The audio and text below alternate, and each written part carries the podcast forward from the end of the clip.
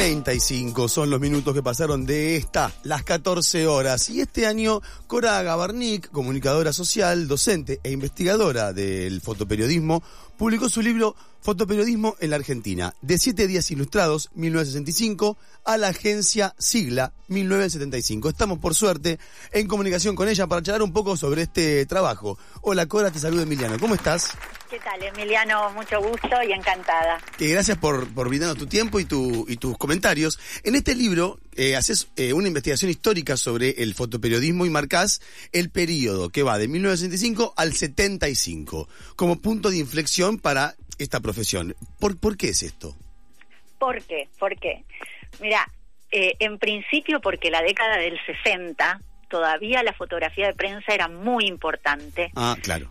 Para ver los acontecimientos. Pensemos que en esa época todavía la televisión no tenía el peso que iba a tener apenas unos años después, había pocos televisores en las casas, había poca producción de contenidos televisivos, sin embargo pasaba de todo en el mundo, ¿no? Estamos pensando la, la década de los 60, la guerra de Vietnam, el mayo francés, la llegada del hombre a la luna, eh, lo que se conocía de la revolución cubana, el asesinato después del Che, todo eso se veía, la gente ávida de ver lo que pasaba en el mundo, lo veía a través de la fotografía de prensa. Entonces fue un pequeño periodo dorado para los fotoperiodistas en Argentina que eran enviados muchas veces a cubrir esos acontecimientos. Entonces, bueno, decidí ahí poner un, punto de, inicio, de arranque, y bueno, cerramos en el 75 porque ya a partir del golpe de Estado del 76 cambia también lo que le sucede a, a los fotoperiodistas para, para cubrir los acontecimientos, ¿no? Claro. ¿Y, ¿Y cómo te acercaste desde la investigación en comunicación al fotoperiodismo? ¿Empezaste por ahí o tu acercamiento fue más por otros ejes y luego llegaste a esta disciplina? ¿Cómo, no, no, mira, yo daba clase en ese momento en Historia de los Medios, en esa materia, en la carrera de Ciencias de la Comunicación de la UBA, y teníamos que dar una clase vinculada a Historia de la Fotografía y yo empecé a buscar material para, para hablar no solo de la historia de la fotografía a nivel mundial, que sobre eso teníamos mucha bibliografía, sino sobre la fotografía en la historia reciente argentina. Y ahí me di cuenta que no había bibliografía escrita, que no había investigaciones académicas. Eh, y dije, bueno, habrá que hacerlo, si no está hecho. Y bueno, no sabía en qué me metía, porque yo dije, bueno, qué fácil, hay que hacerlo. Y después inició un camino que, bueno, ya lleva muchísimos años, ¿no? Eh, y todavía estamos ahí aprendiendo y empezando a, a, entender lo que fue esta profesión, ¿no? Una profesión que estaba absolutamente invisibilizada en cuanto a sus formas de trabajo, sus archivos, sus protagonistas incluso, y sin embargo son los grandes productores de la historia visual de nuestro país, ¿no? Claro. Hay algo que quizás hoy naturalizamos y es el, el trabajo con el archivo. ¿No? En épocas de digitalización parece que todo está disponible, pero sin embargo tu trabajo fue ir a buscar fotografías de muchas décadas atrás, ¿no? ¿Cómo fue ese trabajo de, indagación? ¿Hay en Argentina una tradición de archivo de fotografía o no, no hay? No, no, no, y además en el momento en que yo empecé esta investigación era muchísimo más difícil que ahora, yo la empecé en el 2008 y todavía no estaban eh, la digitalización como la conocemos hoy, ¿no? Y todavía hoy seguimos buscando muchos materiales. Pero yo te diría que, que, gran parte de mi trabajo de investigación era tratar de conseguir los materiales. Claro.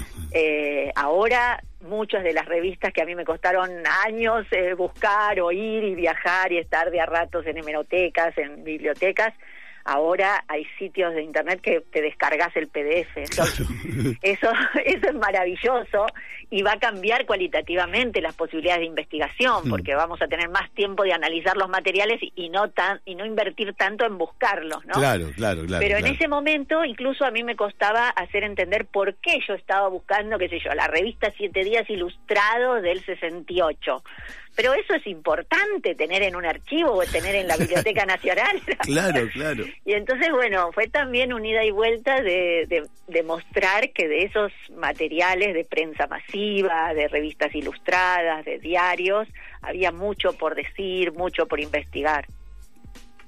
Bueno, Eh, bueno, una, una cosa que... Hola, ¿qué tal? Te saluda Juan, que no me había presentado antes. ¿Qué tal, Juan? Eh, bueno, hablando sobre estas cuestiones de la, importancia que tiene hacer este trabajo de archivo y cómo eso se va actualizando también, eh, hay ahora también otras organizaciones y profesionales dedicándose justamente a hacer este acervo nuevo. hay una, hay una, hay además de eso, además de la buena voluntad, digamos, hay una buena política de sistematización de esos archivos fotográficos. No, no, no. Lamentablemente estamos mucho mejor que cuando yo inicié este, esta investigación, pero todavía estamos años luz de lo que se necesitaría, de Estado con inversión, con lugares donde guardar bien el material para que no se dañe ni se, ni se termine de arruinar, con eh, lugares de puesta al acceso público de esas fotografías, de esos materiales, con buenas bases de datos disponibles online. Eh, bueno, todo eso no está y está como vos dijiste, digamos, disperso en manos de gente con mucha buena voluntad y buena onda que, que con poco dinero hace, hace maravillas, con sitios que están eh, atomizados donde cada uno se especializa en algo. Eh, la verdad es que conociendo otras experiencias como México, como, como Uruguay, ¿no? que la tenemos acá cerquita y tienen una financiación en archivos digitalizados de todo su patrimonio visual, nosotros estamos años luz de eso. Estamos hablando con Cora Gabarnik, que es comunicadora social, docente e investigadora del fotoperiodismo, que publicó su libro que se llama Fotoperiodismo en la Argentina de siete días ilustrados, que va del 65 a la agencia sigla del 75. Cora, te quería preguntar, em, en el recorrido de, de esta investigación, ¿qué cosas te conmocionaron o te llamaron mucho la atención? Mira, por un lado encontré la el absoluto desconocimiento respecto de la historia de, grandes, en ese momento fueron hombres, porque prácticamente no les dejaban entrar a las mujeres a las redacciones, así que por eso hablo en masculino, y por eso ahora te hago este paréntesis, estoy escribiendo la historia de cómo las mujeres pudieron acceder a esta profesión. Pero para no dejar de contestar la pregunta, en ese momento eh, hubo hombres que realmente construyeron imágenes que fueron claves en la historia de nuestro país y que de los cuales no se conocen sus nombres, quedaron absolutamente olvidados en la historia. Incluso los jóvenes, las nuevas camadas de fotoreporteros no tienen la menor idea de qué había pasado antes. Ellos también habían perdido sus archivos, no no se sabía dónde estaban, perdieron casi todas sus fotos.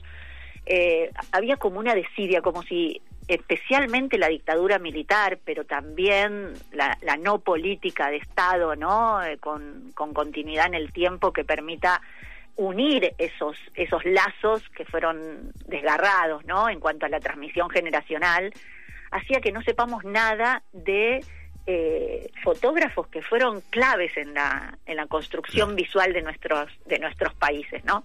Entonces, bueno, por un lado eh, descubrir esas historias muy de a poco y de a retazos, porque muchos ya habían fallecido.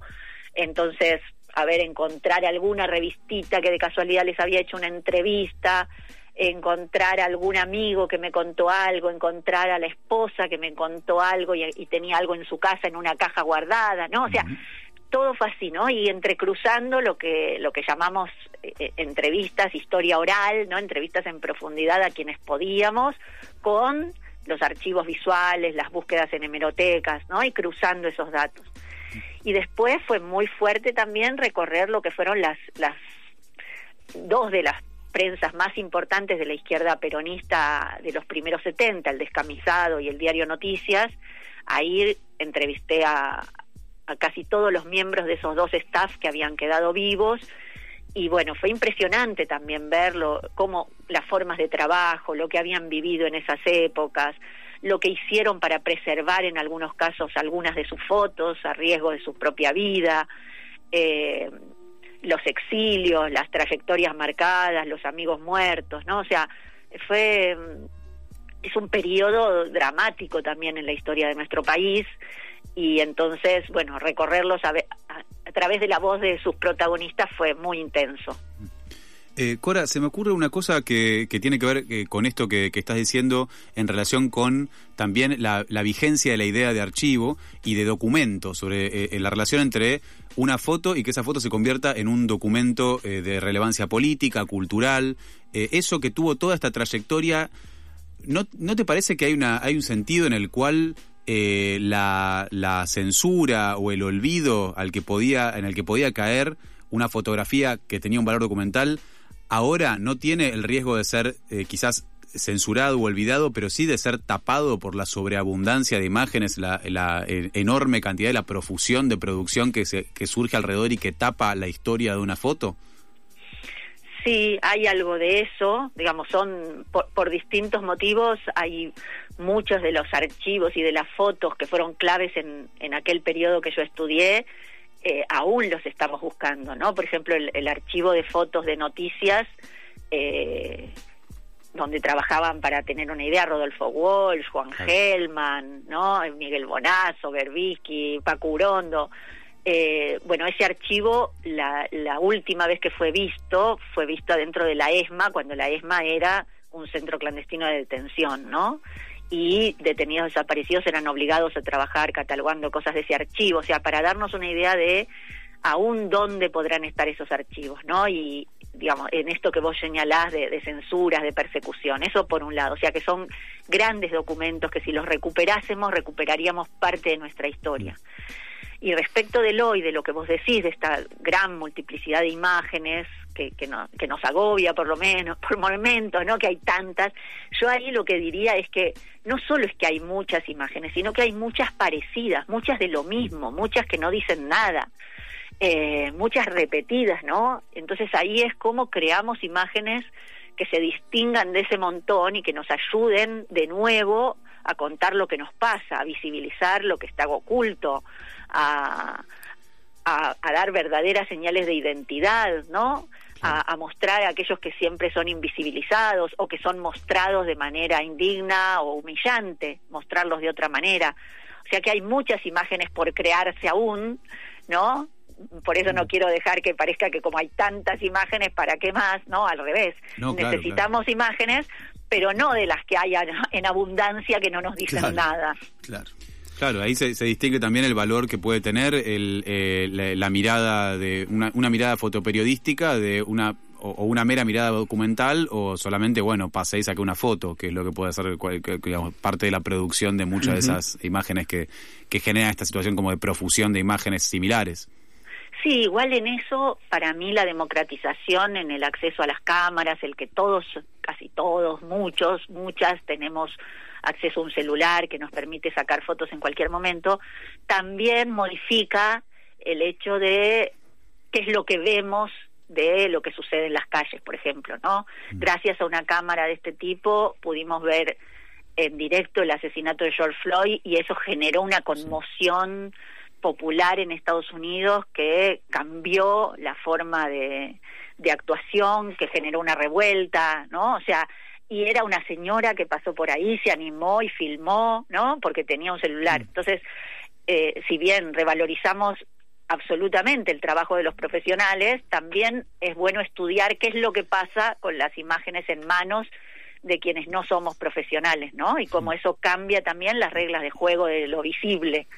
El libro Fotoperiodismo, escrito en Argentina, perdón, en Argentina de siete días ilustrados, que va del 65 a la agencia Sigla de, de 1975, y es de Cora Gamarnik, con quien estamos hablando, puede conseguirse, atención a esto, en la tienda online de la editorial Arte por Arte, Arte X Arte, eh, y su página es Arte X Arte, arteporarte.com.ar, ¿verdad? Sí, es así, también está en muchas librerías y espero que pronto podamos estar reeditándolos y conseguimos de nuevo papel, hmm. porque ya, bueno, nada, eh, por ahí pronto veremos una segunda edición. Ojalá, ojalá que sí. Gracias, Cora, por tu tiempo. No, por favor, gracias a ustedes por las preguntas, por el interés y por la invitación a conversar. Hermoso. Hasta luego. Un abrazo.